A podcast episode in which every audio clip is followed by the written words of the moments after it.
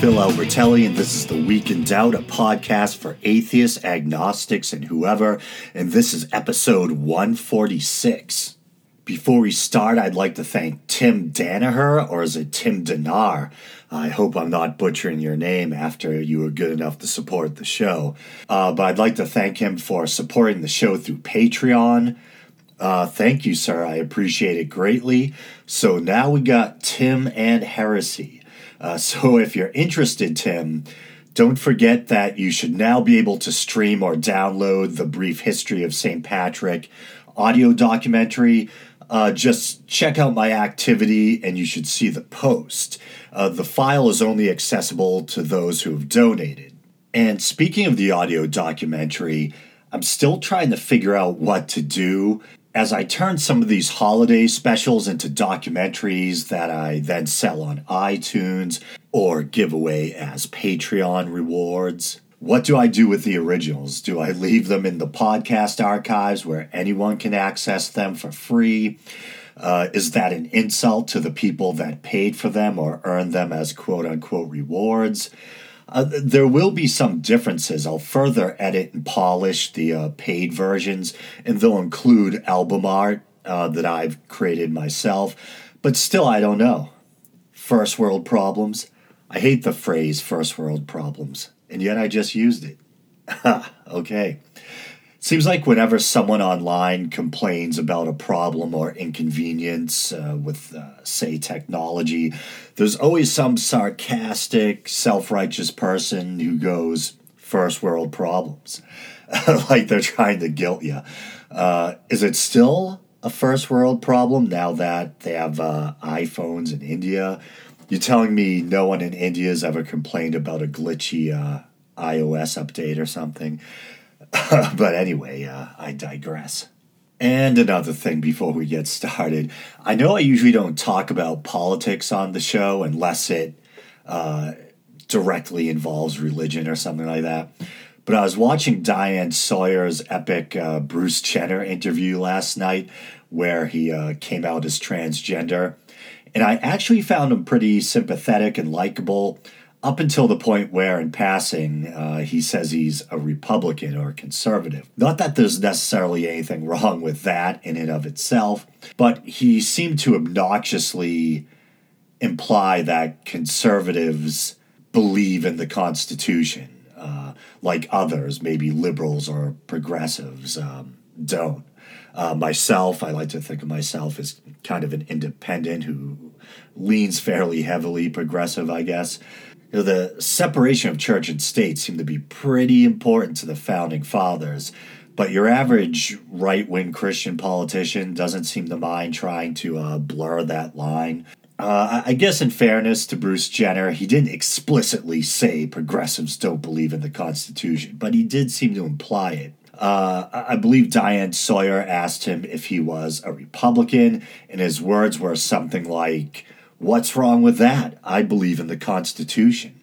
Uh, then Diane Sawyer asked him if he'd be willing to go to high ranking Republican politicians or leaders like Mitch McConnell or John Boehner and ask them to support his cause, being, uh, you know, transgender rights. And he enthusiastically said, yeah. And um, and he and I'm paraphrasing, but it's probably pretty close to what he actually said. He said he thought they'd be very receptive. And I was thinking, what world are you living in? You think Mitch McConnell and John Boehner, these staunch conservative leaders, uh, Turtle Man and Orange Face, are gonna help you with uh, transgender rights? You gotta be kidding me. I mean, you never know. Maybe they'd at least talk to him or her because he or she is a celebrity. Uh, but anyway, now this next story is one I've unfortunately been leaving on the back burner for uh, almost two weeks now. Many of you have probably already heard about it. It concerns a Tennessee mom who happens to be an atheist uh, who's received threats after complaining about a figure named Bible Man who had been coming to her kid's school. Uh, but I'll read a little bit about it from a Raw Story article. A Tennessee mom said she and her child have been threatened after they complained about quote unquote Bible man visits to her son's school. The Christian themed superhero character, played by Horace Turner, has been visiting Grundy County schools for nearly 40 years, but the atheist mom contacted a rational secular group over her concerns, reported WRCB TV. The Freedom from Religion Foundation sent a letter on behalf of the woman who asked to remain anonymous in news reports, questioning the constitutionality of the in school visits. While some Christian evangelizers come as wolves dressed in sheep's clothing, this wolf comes dressed as a wolf, the group said in a letter. Bible Man's overtly religious and proselytizing messages are explicit. Turner leads students in Bible reading, sets up baby Jesus displays at school, preaches in sermons that Jesus died on the cross for our sins, and distributes religious literature, the group said. He has also spoken at schools in Alabama, but Tennessee state officials recently promised to end Turner's visits to elementary schools. The Grundy County mother said her son, who is an atheist like his parents, was not initially aware the lessons were optional. As he got older, it bothered him that he had to sit through this because it's not his religion, his mother said. The school district suspended Bible Man's visits for now, although administrators hope he will return on a quote unquote club schedule, which would allow students to choose whether to participate. I believe the perception was that we are trying to get rid of him, and that was not the perception we wanted to present, said Willie Childers, the interim superintendent. The atheist mother said she received threats involving her son on Facebook, including a photo of a burning house. We don't want people to be mad. We just want people to make sure there's an alternative, something for kids to do, she said. We just can't get over how much hate there is in their loving Christian hearts, she added. And the article doesn't go into more detail about the nature of the uh, Facebook uh, post, but here's that post that they alluded to. And keep in mind, the, the person included a picture of a burning house with this post. So on her Facebook page, they wrote, He was an outsider and against the Bible man coming to our schools. So we threw him a housewarming party. Very clever. So obviously, that Facebook post is deeply disturbing, uh, not to mention hypocritical. Doesn't sound very Christian to me, although it does have kind of a barbaric Old Testament feel to it. And there's something so perverse about threatening to burn down someone's home, if not burn the person his or herself, over quote unquote Bible man. Uh, now, I know this was some kind of tradition and supposedly kids could opt out, but it's the year 2015. Our schools are supposed to be melting pots filled with students from a variety of religious and uh, ethnic or cultural backgrounds.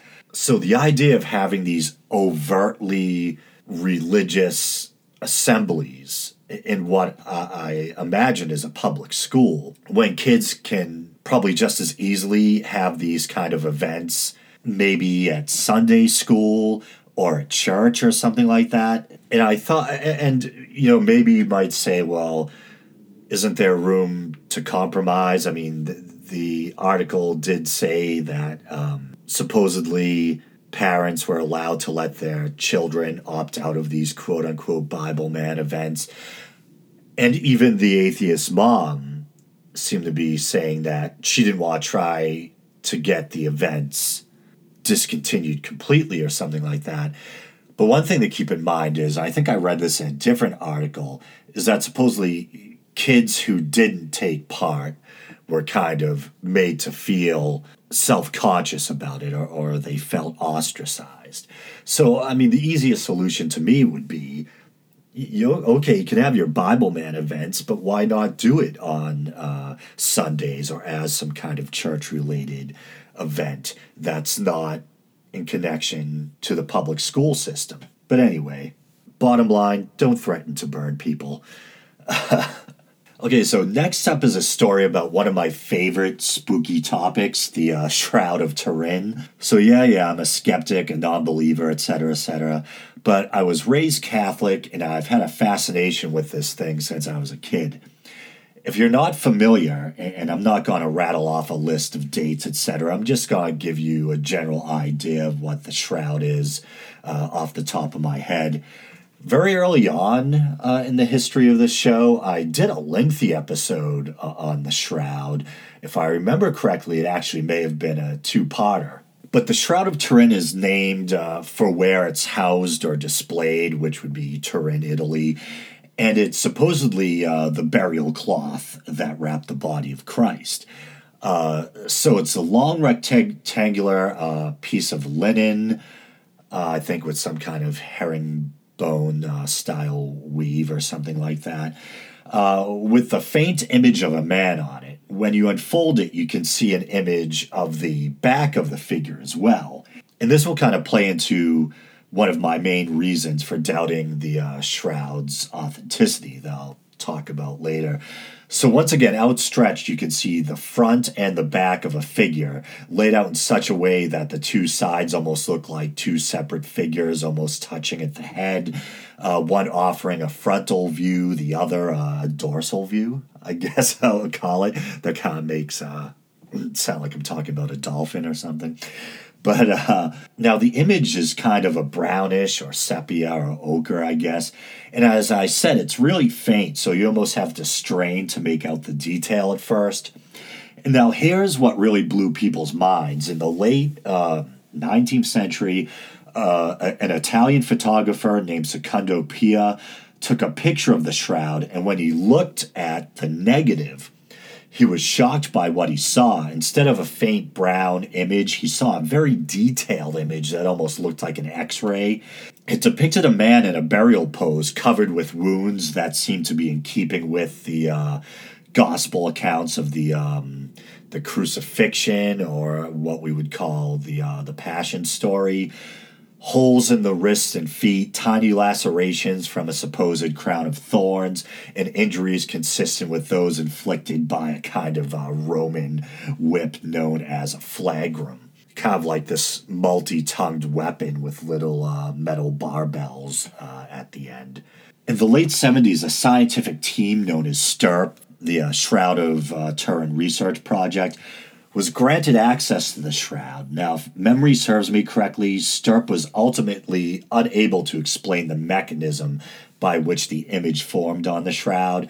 I think traces of art pigments such as red ochre and uh, was it vermilion were found on the shroud, but on a surface level, not consistent with the level of saturation you'd expect if it were a painting a sample was taken and subjected to radiocarbon dating.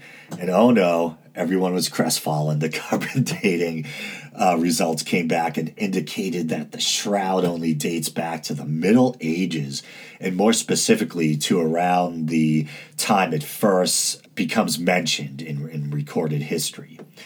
So you'd think end of story, right? Well, no, there were plenty of people who still wanted to believe and who tried to point to other examples where carbon dating uh, results had supposedly been inaccurate.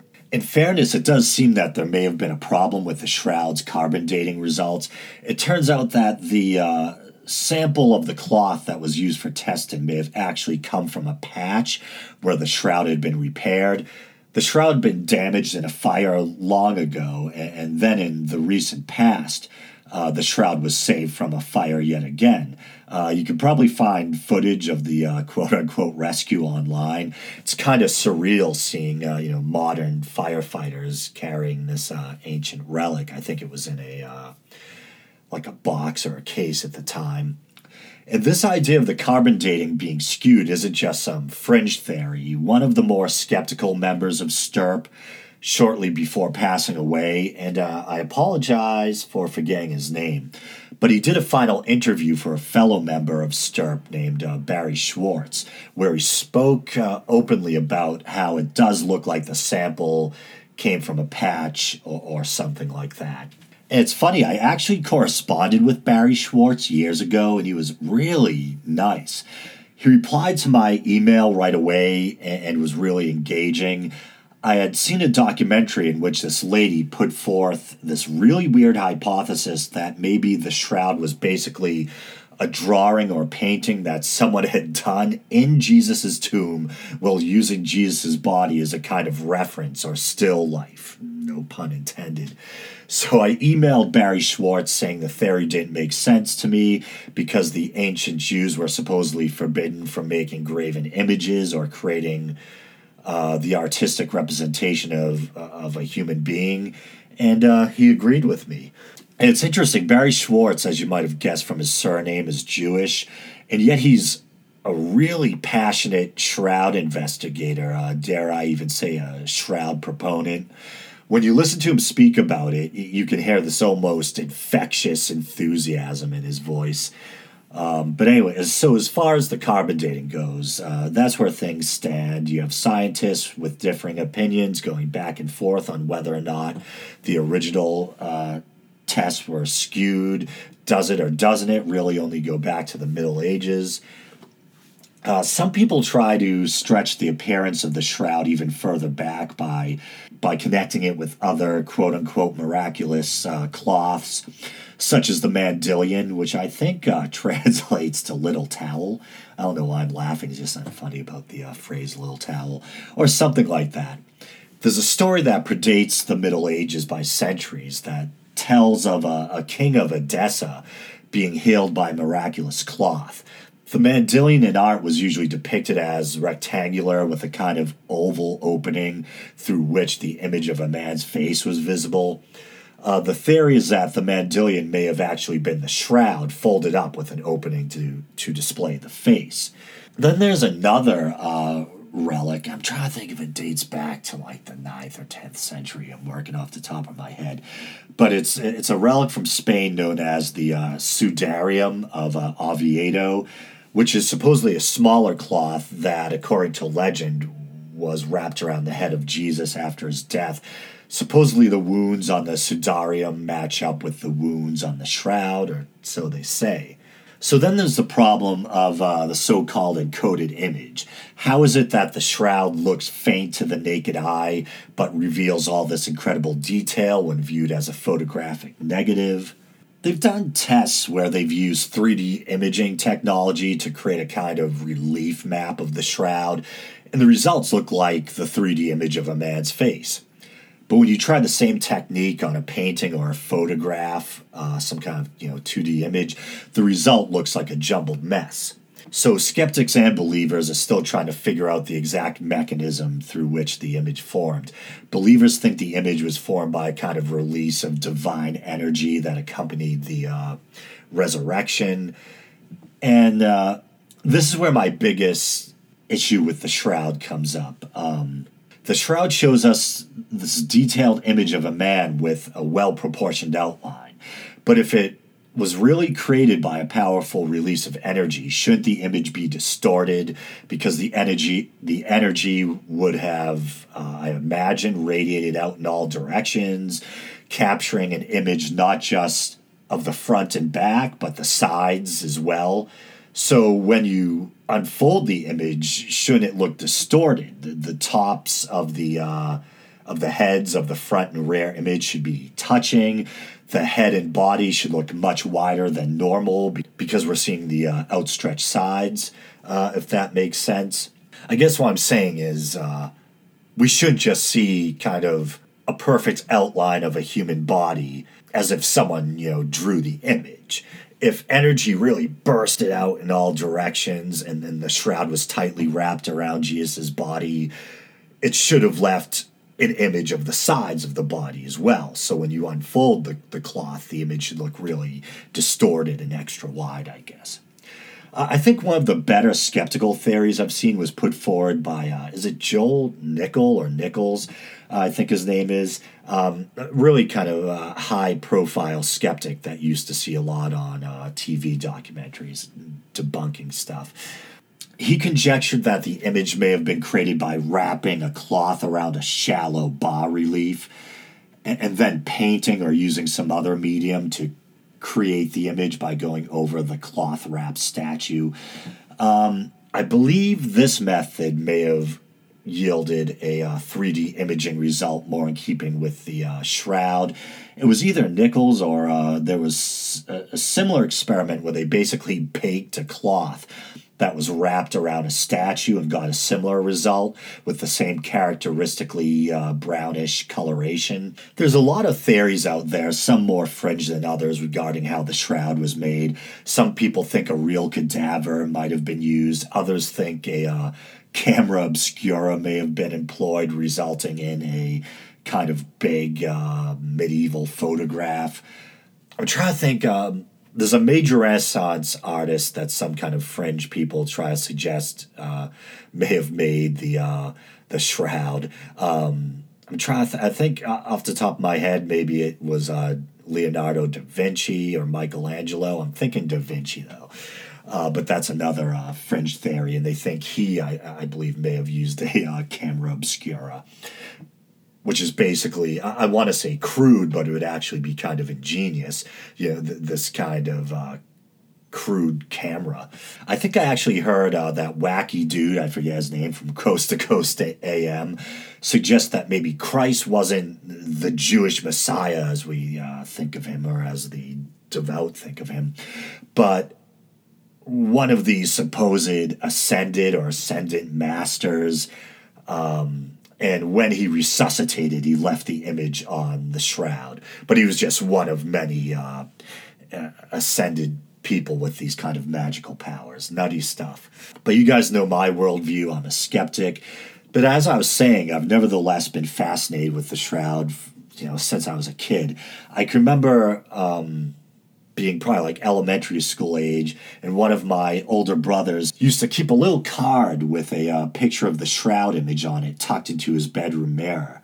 I'd sneak in there, and uh, it would always kind of scare me but fascinate me at the same time. Then also, there used to be this old show called uh, In Search of, and it was hosted by the late uh, Leonard Nimoy.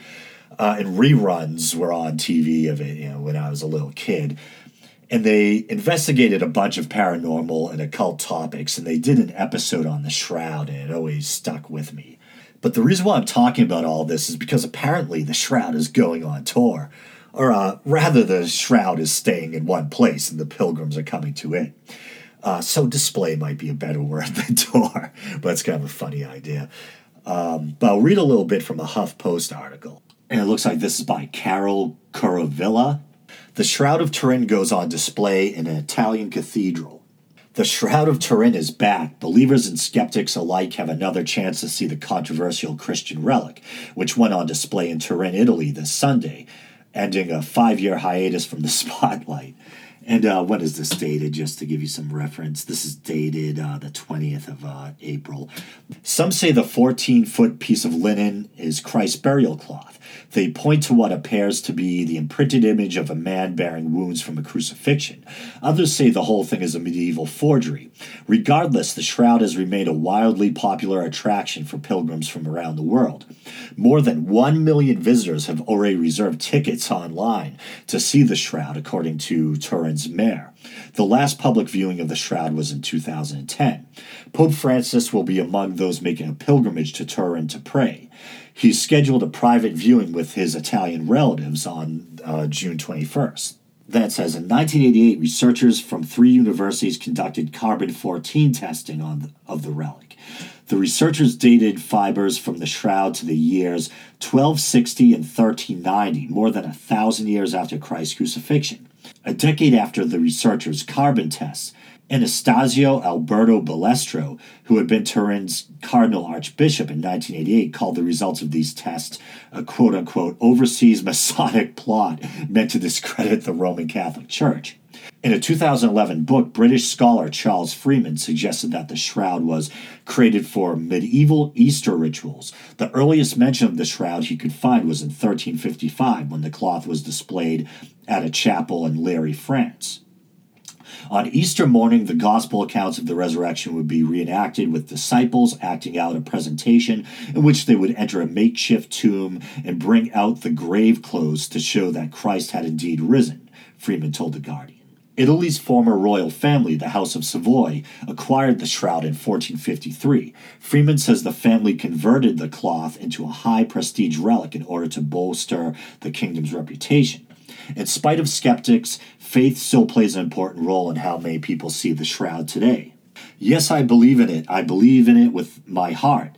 Marco Mazzoni, an Italian who is scheduled to see the shroud in May, told The Guardian. It signifies the suffering of Christ and the sacrifice he made for everyone. The Catholic Church doesn't have an official stance on the shroud's authenticity. In fact, each of the past three popes have carefully skirted the subject, according to the Catholic news site Crux. Instead, the popes have emphasized the shroud is a reminder of Christ's passion. But there you have it. Uh, I know the majority uh, of uh, my listeners are uh, probably uh, fellow skeptics and non believers, so I'm sure you've probably had your fill of uh, listening to me talk about the Shroud of Turin. But that being said, I guess I'll call this episode a wrap. Oh, and I want to quickly mention something I've been meaning to get around to for a while now. Some of you guys had requested that I set up a, a phone line for uh, taking listener uh, calls or feedback. And I mentioned it a while back now, pr- probably a couple months or more, that I did set up a Google Voice account for that purpose, and that uh, the audio quality was actually kind of shoddy, and I didn't know if it would be up to snuff. And on top of that, I don't think I ever received any messages, uh, but in fairness, I haven't checked in about a, a month. So I might be putting the kibosh on that. Please let me know if you have left any messages and I will go back and uh, take a listen. In the meantime, if some of you out there who happen to be more uh, Skype savvy than I are listening, uh, feel free to do me a favor and let me know if you know the best way to set up a voicemail system with Skype. I imagine that must be uh, possible somehow. And then if you guys want to leave, um, a voicemail through Skype, I'd be more than happy to uh, include those as a part of the show. But anyway, all right, you guys know the usual drill. Uh, you can follow the show on Twitter, like the show on Facebook. Feel free to, uh, you know, engage me or leave comments uh, via the Facebook page. You can check out the archives at Podbean. You can support the show through Podbean using the uh, PayPal widget, or you can buy the uh, brief history of St. Patrick audio documentary through either uh, Podbean or iTunes. You can listen to the show on Stitcher also. I often forget to mention that. You can check out the Week in Doubt YouTube channel. Am I uh, missing anything? Oh, yeah, you can also support the show through Patreon. And if you do that, you'll get access to um, the St. Patrick audio documentary, and you can stream it or download it. If you download it, you should get the embedded artwork that I created, and uh, there should be more rewards uh, down the road um, regarding Patreon. And I feel bad for you guys, uh, not like uh, I'm, I'm, sure you guys aren't crying because uh, you haven't got access to my wonderful St. Patrick documentary, but I feel bad for you guys who've donated to the show uh, through PayPal, and that um, you haven't gotten that um, you know that more polished uh, version of the St. Patrick documentary with the album art I created. I was gonna send it to you guys, but it's like 30 megabytes and probably wouldn't make it through the mail. So if you guys are interested in that, I don't know if maybe I should set up a, Dropbox folder, maybe, or maybe the, some other means of uh, file sharing. Uh, but anyway, if you guys have any advice about all this stuff, feel free to get in touch. You can get in touch through Twitter, Facebook, or uh, you can email me at theweekindoubt at gmail.com. Okay, thanks for listening, and until next week.